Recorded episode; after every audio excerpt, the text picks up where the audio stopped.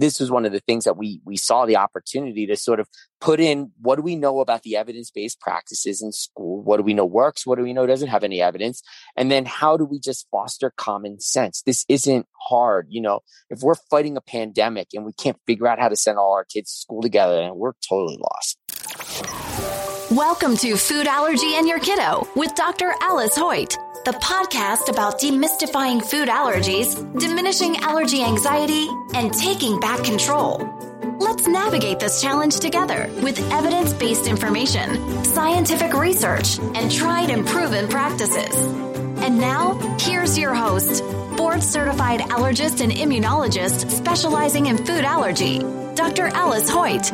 Hello, and welcome to the Food Allergy and Your Kiddo podcast. I am your host, Dr. Alice Hoyt. And before we dive into this interview with Dr. Matt Greenhawt, um, let me tell you a little bit about Dr. Greenhawt. He is the director of Food Challenge and Research Unit at Children's Hospital Colorado. And if you listen to my podcast, uh, from over the summer of 2020. I did a special episode, a few special episodes, one where I actually used a discussion I had with school nurses as my podcast episode. I wanted to give you guys sort of that behind the scenes of what allergists talk about when we're talking with other medical professionals, especially our super important superhero school nurses. So he is the first author of this paper, and the paper, I have a link to it on foodallergyandyourkiddo.com. The paper is entitled Managing Food Allergy in Schools During the COVID 19 Pandemic, and that's back episode 12. Definitely check out that episode. The amazing thing about Dr. Greenhawt is his way of just being no nonsense, stating his interpretation of the data. And that is what you're going to hear in this episode. So you might hear some things that are not necessarily what you would expect to hear from a food allergist. You're going to hear interpretations of the data regarding school policies. You're going to hear things that are not necessarily popular in some circles regarding food allergy. And why I'm prefacing you with the or prefacing this episode with this is because I want you to know just how important it is to me that I am delivering to you a very well-rounded picture of food allergy. A picture of food allergy that is driven by evidence, that is supported by some of the best minds in food allergy, and that is really what this episode demonstrates. So I look forward to receiving your comments on this episode. Please go to foodallergyandyourkiddo.com, sign up for my newsletter, email me, let me know what questions you have about this information that we're presenting about our discussion. And let me know what else you want to hear on the podcast. If you like it, let me know. If you don't like it, let me know that too.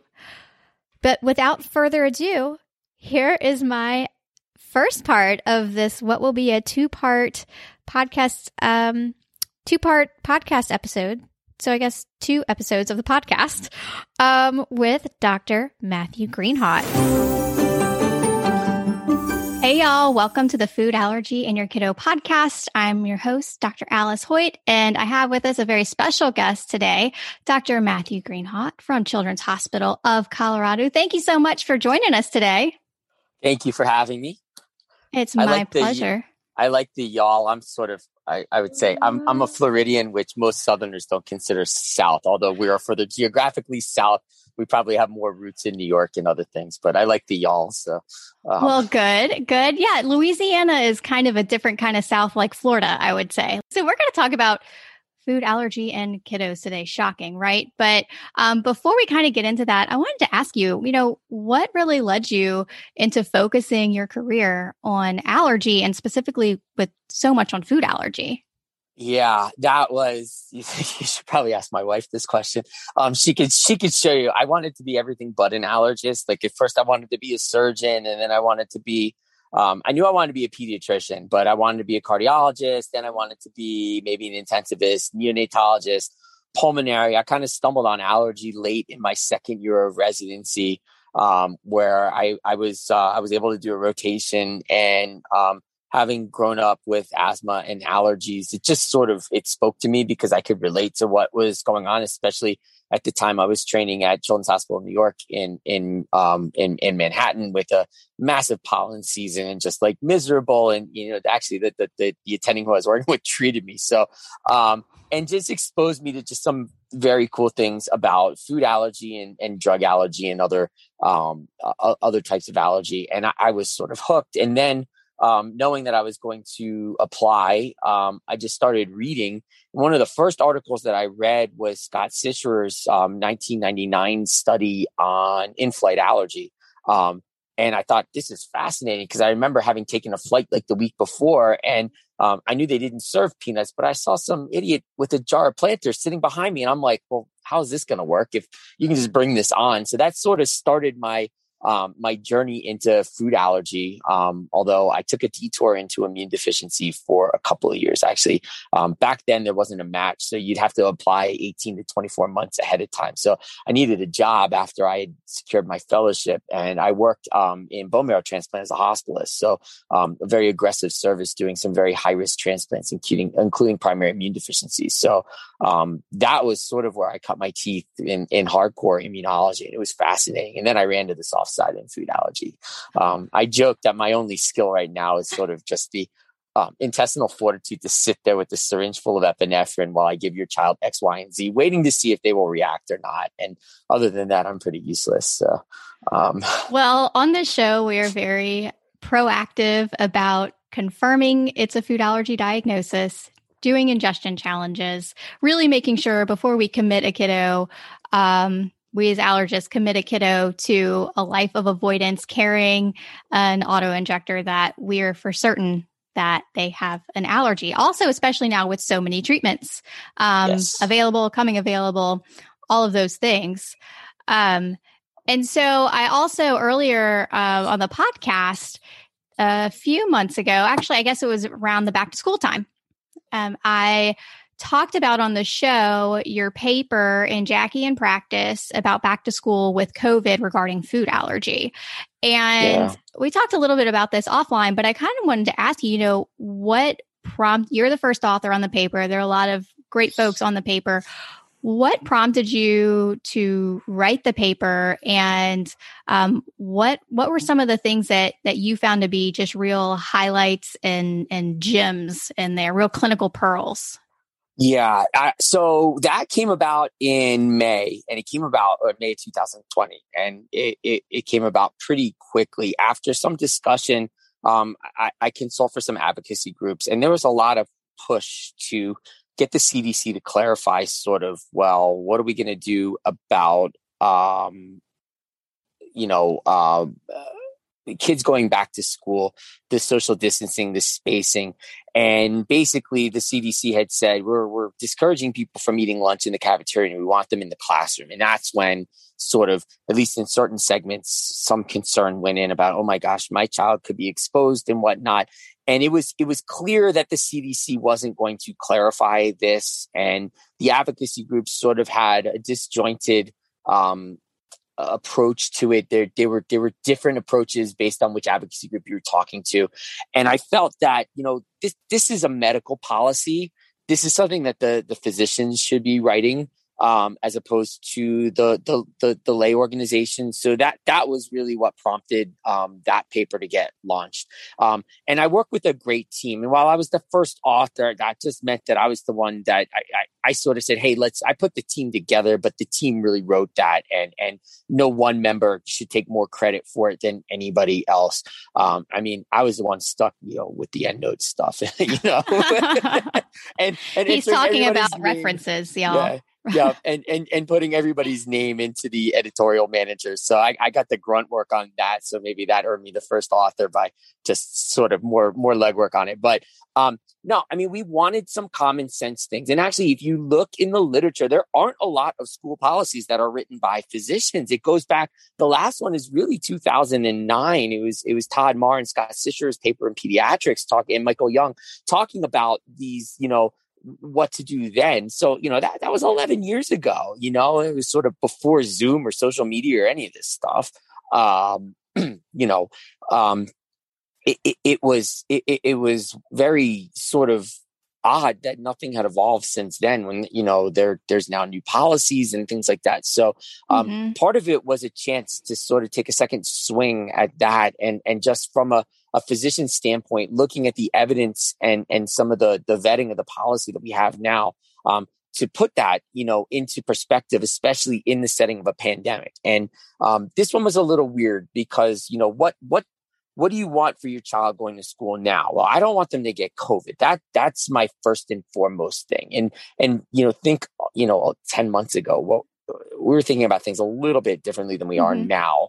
Um, but it was it was unclear if kids were really uh, affected to the same rate. I will go out and say that I, while I'm seeing these data, I'm not sure that I'm convinced or believe it. I know what the data say, and I know what the the party line is that that kids are protected. But I think that was the most um, crucial thing at that point in time. You know, child to child and child to teacher and teacher to child transmission. So the distancing was a big thing. And I could understand why they didn't want kids in a cafeteria because there isn't enough physical space and not all schools have cafeterias. So that meant that the food had to come into the classroom. So now what do you do? Well, you can't, right. yeah, you can't. And a little, ban- a little background on this for the listeners, yeah. because some folks are new to the food allergy world is that our food allergy advocacy organizations have worked for over a decade, in some cases, a few decades now, to really um, bring to the forefront the concern of food in the classroom. And um, my organization, Code Ana, which I've mentioned on the show before, we always encourage schools to make policies not just based on kiddos with food allergy, but really holistically. Is it ideal to have multiple treats multiple days of the week in the classroom? um, especially given some of the obesity challenges we have.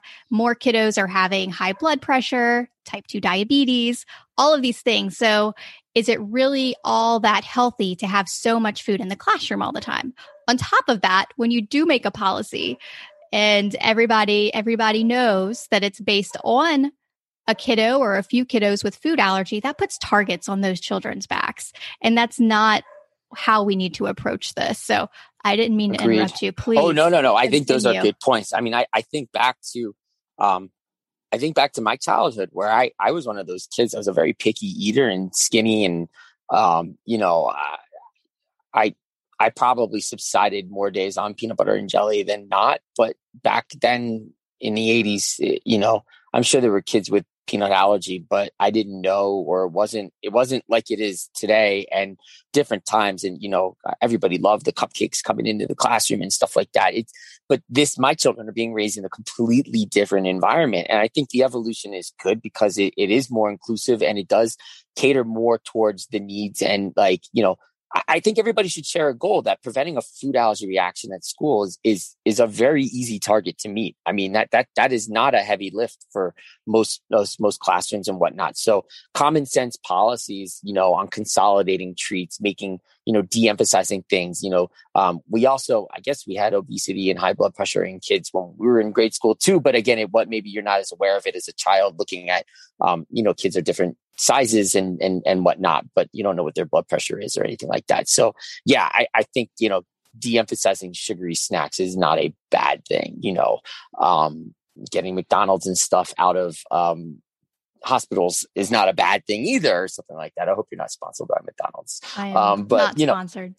Yeah, Period. so that, that's good. But I mean, it's it's it's simple things. You know, we have other problems, and food allergy is one of them, and obesity is another one. So yeah, mm-hmm. you know, non-food treats are probably the way to go consolidating that stuff but what we looked at was okay we now have a chance to we can adapt this to what do you need to really worry about for the next year or whatever with the pandemic and can we consolidate things back to what we know works? So, um, we know that hand washing and surface washing works. So if you do have food in the classroom, no matter what the allergen is, including things like peanut or whatnot, that wipes off. Like this is, it works in your house, it works in your restaurants. Why wouldn't it work in school? And um, so you know and that's where the evidence is there there are a number of of different studies now about four studies that have showed that you can wipe this off quite effectively and even as the probes mm-hmm. to detect the allergen get a lot more sensitive meaning that they can detect even the smallest tiny probably insignificant bit there you know you're just not able to find it so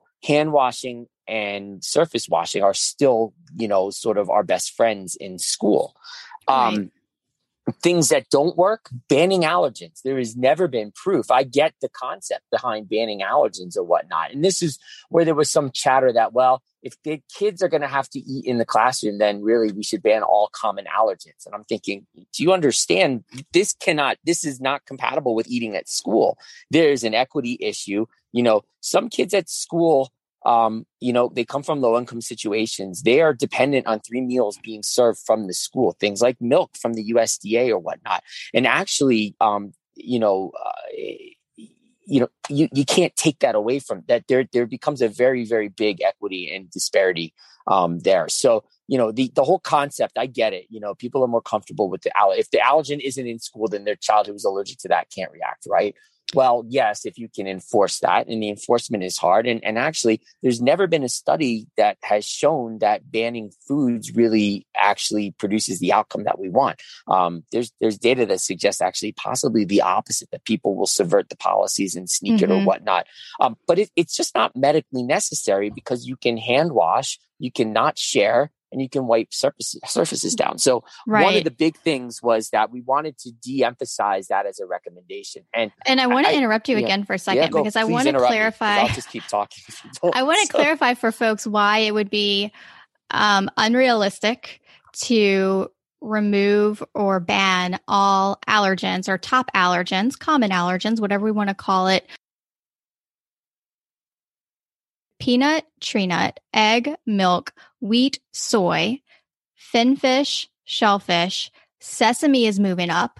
And okay. also, uh, my husband and I were discussing last night. Well, what if you take into account people who have alpha gal allergy, which is the mammalian yeah. meat allergy? So yeah. then you're not going to be serving any sort of mammalian meat.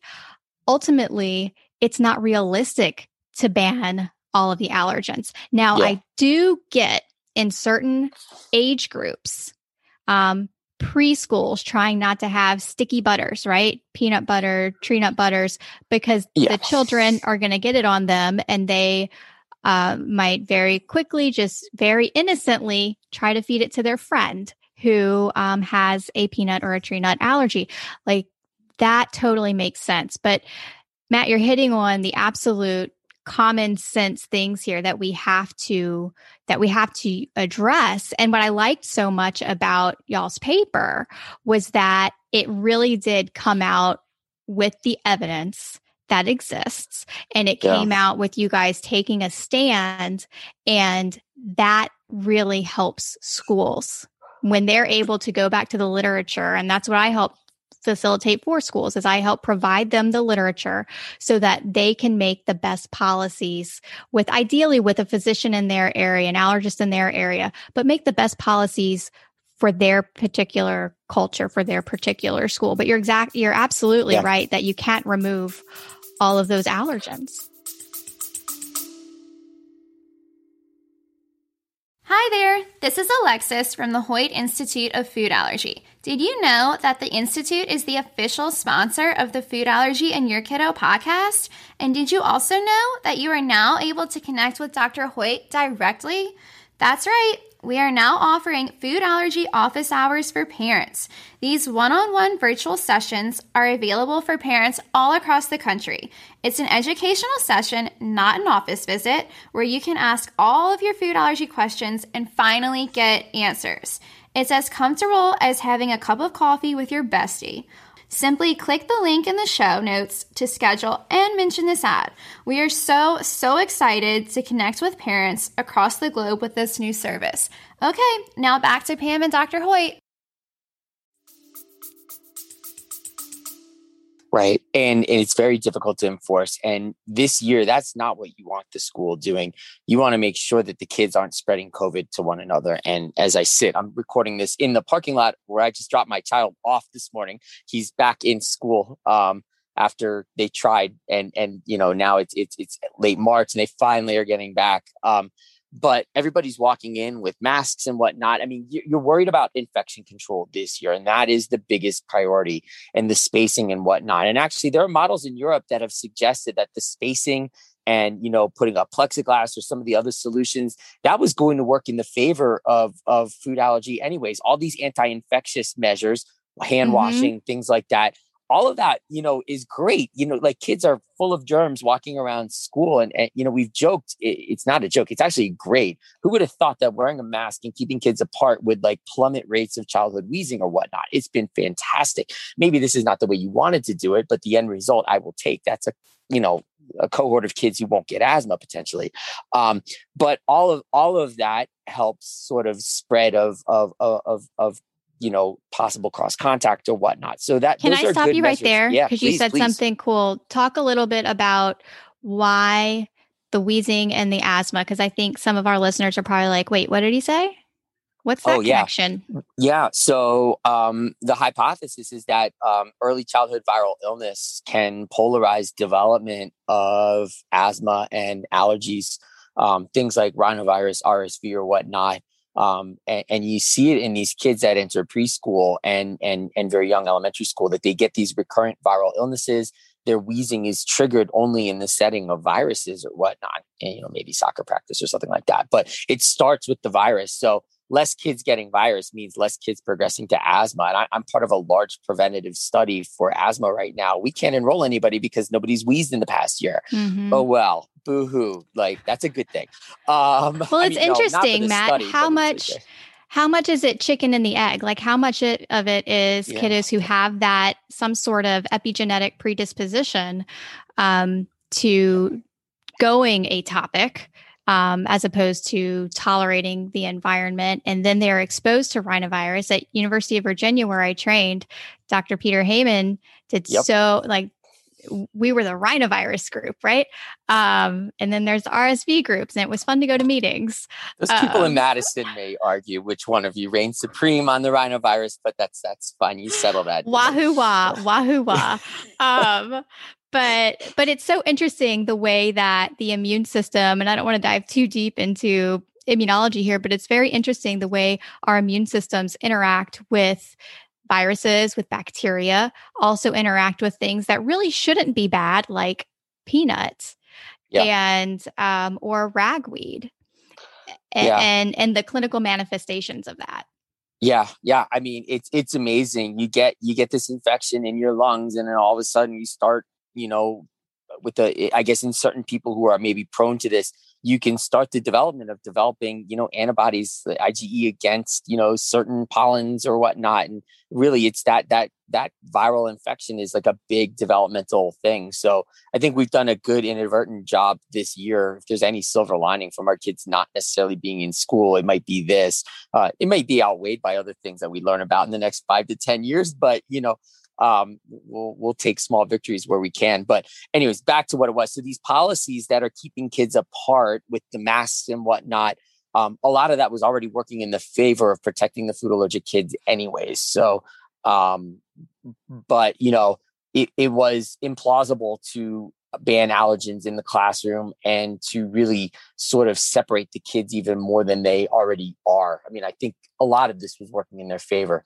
The the next piece that we really hit on was that if you don't have stock epinephrine at your school, what better moment of time are you waiting for now when everybody's going to be eating in the classroom where you can see it? It's a lot more easy to to to at least you know spot a reaction happening. And we, we, not only recommended that these schools sort of get on board and and opt in if they're in a state that that can opt in um, but also to move the action plans and possibly the centralized storing of the units of epinephrine to the classroom where they're eating or the reaction you know why have it all the way down the hall in the principal's office or the nurse's office or wherever when you know put it at the source of where the issue is going to happen and cut down even on those critical you know two three five minutes So I'm going to interrupt you here again because I want to specify for our listeners what stock epinephrine is compared to what other forms of epinephrine yes. um, are. So, stock epinephrine is epinephrine.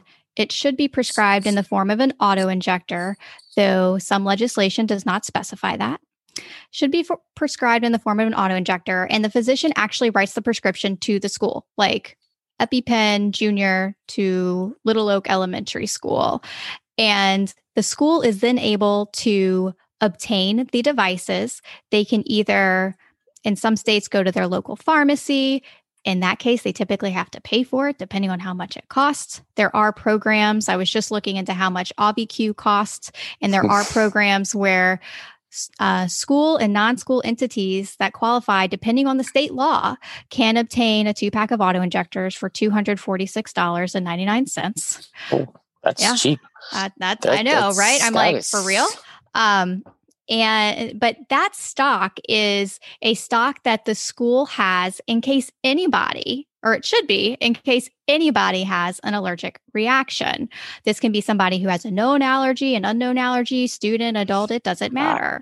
But that it's not is, written that way. It, so this is where the heterogeneity of it all comes in. And I talked about that on the podcast a few weeks ago because I let my listeners know uh, one of the posters we were presenting at the academy meeting. Um, but typically stock epinephrine is should be available at a school in case anybody has an allergy emergency anaphylaxis. That is different from a prescription of epinephrine that's specifically to little Jimmy or specifically to little Lakeisha. Those are prescribed to the child. And depending on how old the child is, depending on what the parents and the allergist, ideally, and the kiddo have discussed, that that auto injector typically a two pack schools typically always want the two pack because we do recommend that epinephrine be be carried in in its two packs in case god forbid you need the device and the device fails. So then you have to use the second device or you're having a severe reaction you use the first device 5 minutes goes by and and you're still having progression or not not any sign of resolution of symptoms you use the second device. Of course always calling 911 and not because the medication is dangerous but because the reaction that's occurring is dangerous so that epinephrine is it's this it's the same. It's an EpiPen, it's an Auvi-Q, it's whatever it is. It's just like a stock device would be, but it's all a matter of to whom it's prescribed. And if it's an older kiddo, they really should be self-caring And that's what I was getting at with having a conversation with the allergist, the parent, and the kiddo. And that way their device is on them so that in the event they have a reaction, they can have prompt administration of the medication. And we know prompt administration of epinephrine is what results in the best possible outcomes. So that is the difference between stock epinephrine and epinephrine that is an individual prescription. And yep. getting back to the paper, you guys were arguing that or strongly recommending that schools, if they don't have stock epinephrine, that they get it. Yep. Yep. And to take this moment to make sure that that teachers eh, specifically in the classroom have training on how to recognize it.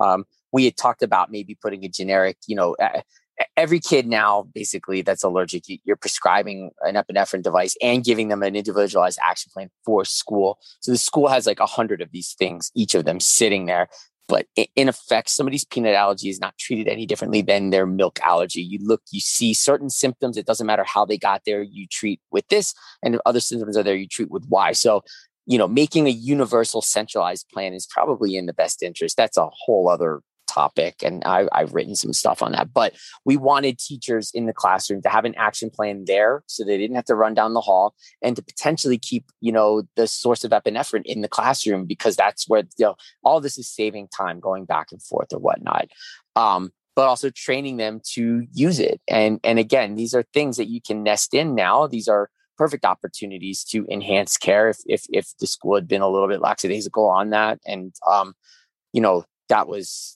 that was a plus. You know, other things that we talked about in that paper, um, zero tolerance for bullying. If you're going to have food and and everybody's going to have to eat in the classroom, um, there was already going to be probably zero tolerance. They're like, oh, I have COVID and I just sneezed on you or something like that. Like all this, they kids are kids. Eh, you know, bullying is is is part of childhood for better or for worse. It changes forms and it changes topics, and hopefully, you know that that will lessen as as we get more awareness of bullying and whatnot. But um, there has to be a zero tolerance for food allergy related bullying if there's food in the classroom and kids are near each other, and and that was one thing.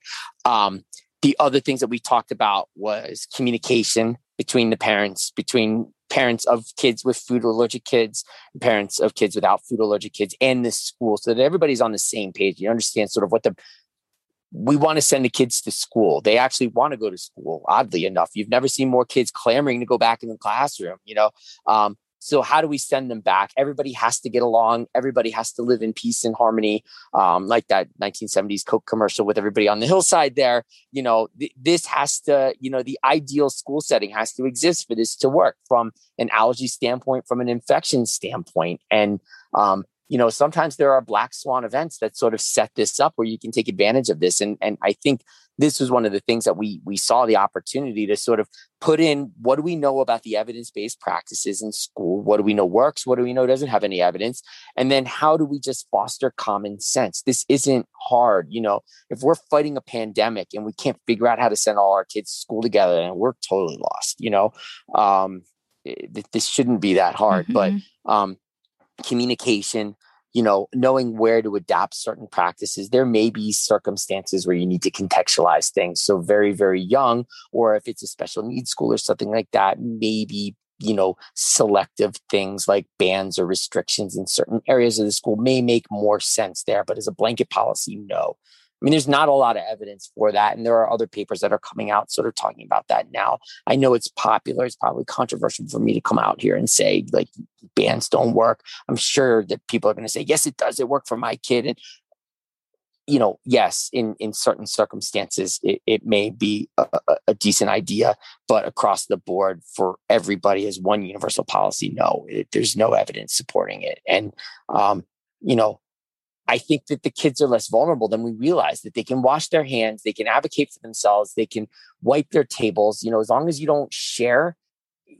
you know, there there is there are arguments. They're not popular in the food allergy community, but you know, once you put a ban in, right, that reduces equity for other kids too, depending on what the food is. You know, that that might be and I know it's not outweighing the consequence of an act of a reaction for that kid, but you need to also think that nothing is in isolation. You know, wherever you, if you pull in one direction, there's a push in another direction. Again, everything has a balance, and um, that's where communication has to get um, really to to the meat of the matter. Parents have to sit down before the school year starts and talk about, okay, what can we, what do we need? What are the needs? What are your needs? What are my needs? How do we sort of put these together and come to a common thing. You know, maybe in some classrooms that that, that other parents are not as um, you know against the bans or it's not as significant for them or at least that one parent who's like no i can't do this because of x y and z. At least everybody can get their their sort of needs out and then it can be sort of mediated in a different way. But when the school puts these bans in it's usually they don't want to deal with anything and that's their way of doing it. It's it's not as protective of the student as i think. It's more protective of them and their liability which is a little bit disingenuous of the approach but um, and i'm sure that that's a controversial one but you know show me show me evidence that you know I, I deal with this in my own state you know with things. Oh we just want this. They, they were, I were dealing with this our action plan last week. Oh we just want every kid who gets you know um who has a reaction to get epinephrine and go to the emergency room. I'm like, well, you know, maybe that's not the best thing for the child. Maybe it can be treated a different way. Maybe that child will be actually stable and they can go back to class in an hour. You know, like, can we do our jobs here instead of just doing what's easiest and we think is going to re- release us from liability? Like, there's no substitute for like getting it right. You know, I'm not allowed to take shortcuts in my job. Why should you? You know, I, that's how I look at it, anyways. But again, well, I will tell you that you were in a safe space here because I know that the listeners of this show they want the honest opinions, and even if it's not necessarily their stance, I know a lot of them they want to hear they want to hear the truth. Um, so thank you for coming on here and yeah, sure. sharing what the evidence is and and yes. your interpretation of what exactly works and what you've seen that doesn't work. I hope you've enjoyed this first part of my interview with Dr. Matt Greenhawt. He really does speak his mind, right? And it's so refreshing to me when I'm able to have these discussions, open discussions This is a safe space for us to all come and share our interpretation of the data, but really allowing best practices these days to be guided by evidence.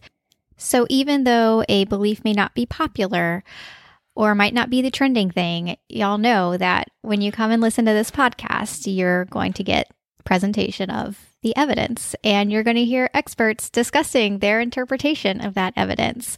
So I hope you've been enjoying this episode.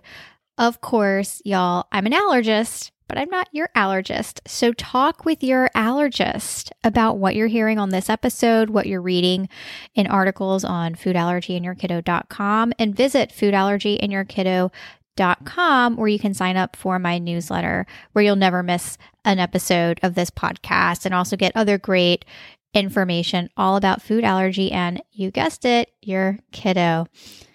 Okay, I hope you all have a wonderful, wonderful week, especially going into this blessed weekend of Easter. So, God bless you and God bless your family.